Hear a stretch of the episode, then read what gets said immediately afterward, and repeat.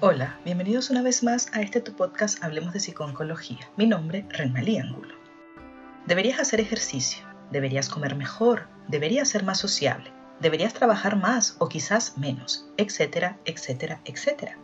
Alguna vez probablemente has escuchado alguna de estas frases, quizás de otras personas o quizás de ti mismo.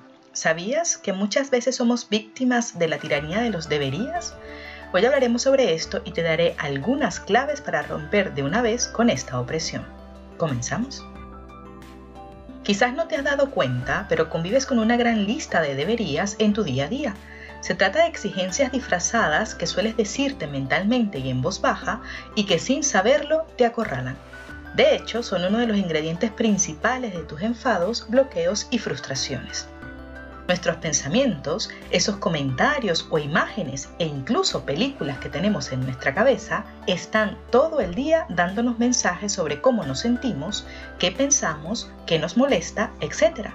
Y algunas veces somos víctima de la tiranía de los deberías. Los deberías son una de las distorsiones cognitivas más frecuentes. Muchas veces los utilizamos pensando que nos motivan para conseguir un objetivo o realizar un cambio en nuestra vida, pero ¿realmente nos animan a cambiar? La mayoría del tiempo no somos conscientes de ellos, pero están ahí. Es más, probablemente ahora mismo estás tratando de descifrar qué estás pensando y te estás haciendo consciente de que siempre hay algo en la cabeza. Los debería son considerados una distorsión cognitiva porque consisten en un mal hábito en nuestra forma de pensar hacen que mantengamos reglas rígidas y exigentes sobre cómo tienen que ser las cosas, juzgando como incontrolable cualquier desviación de esas normas, lo que termina generándonos gran malestar emocional. De las distorsiones cognitivas hablaremos en profundidad en una próxima entrega, pero sí me gustaría que entendiesen el concepto con una de las palabras que quizás hayas escuchado con frecuencia a lo largo de tu vida, los deberías. Estas ideas o pensamientos te hacen ver la realidad de una manera distorsionada, es decir, te pintan la vida de una forma muy concreta, que no necesariamente es la real o la única. La tiranía de los deberías es un concepto interesantísimo que estudió una psicóloga llamada Karen Horney. Ella explicaba que muchas veces el ser humano cae en una competición consigo mismo y con otras personas.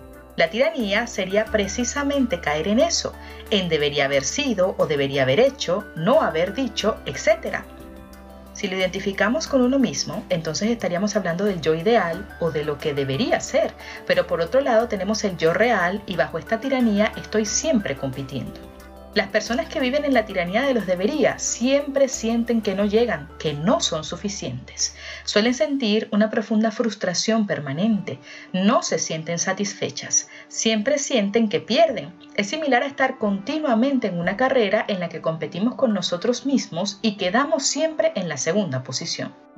Algunos ejemplos de este tipo de pensamientos son no debería cometer errores, debería ser bueno en lo que hago, todos deberían tratarme con respeto, debo dejar de hacer esto, debo ser buen padre o buena madre, debo curarme de esta enfermedad, etc.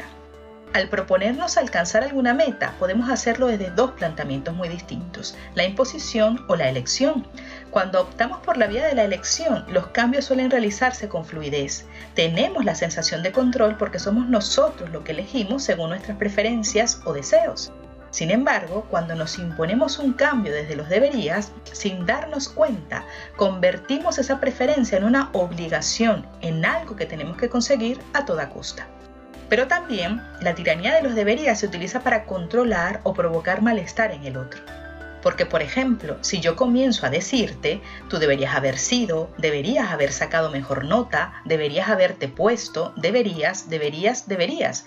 Todos estos deberías realmente lo que están resaltando es lo que no tiene la otra persona.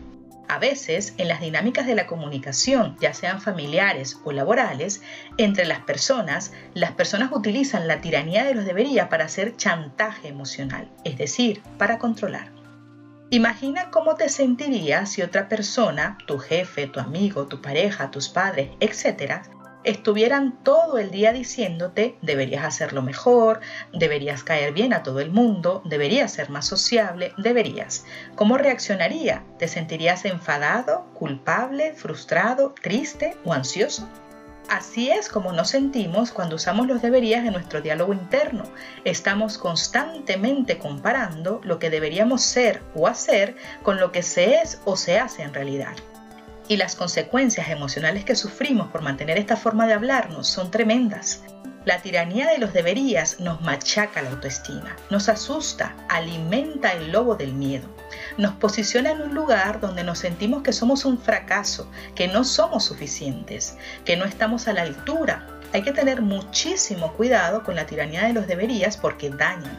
Es como una apisonadora, destructora. Nos puede dejar totalmente destruidos con niveles de ansiedad muy agudos e incluso nos puede llevar a la depresión.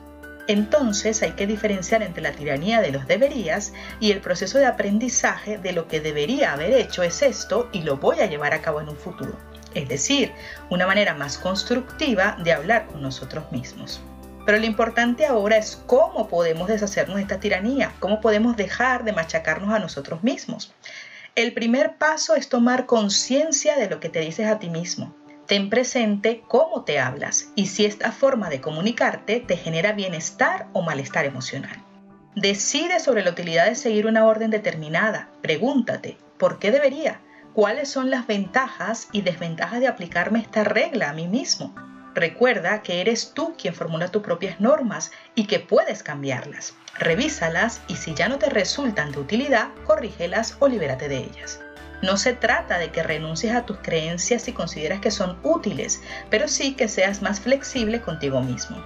Atrévete a cambiar los deberías por podría o mejor aún por me gustaría y observa cómo te sientes, ya que no es lo mismo decirnos debería ayudar a los demás a cambiar el lenguaje y decirnos me gustaría ayudar a los demás. Usando me gustaría probablemente no sientas que es una obligación, con lo que la presión sobre ti mismo disminuirá y esto permitirá que tu motivación se mantenga y que probablemente centres tus recursos en alcanzar aquello que deseas sin frustrarte. Al reducir la tiranía mental de los deberías, te sentirás mejor porque no te harás recriminaciones. En lugar de sentirte culpable, podrás emplear esa energía en realizar los cambios necesarios que te ayuden a alcanzar tus metas. Para realizar cambios positivos en nuestra vida es necesario partir de una elección y no desde una imposición tener la sensación de que somos nosotros quienes elegimos nos devuelve nuestro poder y nos motiva a seguir adelante, aunque las cosas no sean tan perfectas como nos gustaría. Además, es necesario que tengas cuidado con tus pensamientos, ya que en buena medida determinan cómo reaccionas. No es tanto lo que ocurre, sino cómo lo procesas, es decir, lo que piensas. Por eso es conveniente que revises de vez en cuando tu lista de exigencia ya que si dices eso de debo hacer esto si no seré un fracasado y al final no lo consigues, estarás confirmándolo y es un poco complicado emprender y hacer cosas si ya de por sí piensas que no vas a lograrlo, ¿no crees? ¿Qué tal un poco de flexibilidad mental? Al final, la vida no es todo o nada, blanco o negro o bien o mal, hay muchos matices y si no tenemos cuidado podemos acabar clasificándolo todo en esa dicotomía. Se trata de aceptar las diferencias, ya que es imposible que todo ocurra como deseas.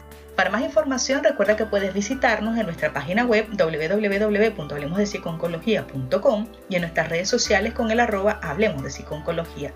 Recuerda que puedes escuchar nuestro podcast en tu plataforma de audio favorita y no olvides suscribirte y activar las notificaciones para no perderte ninguno de nuestros episodios. También estamos en Patreon por si quieres colaborar con nosotros. Gracias por escucharnos. Seguiremos hablando.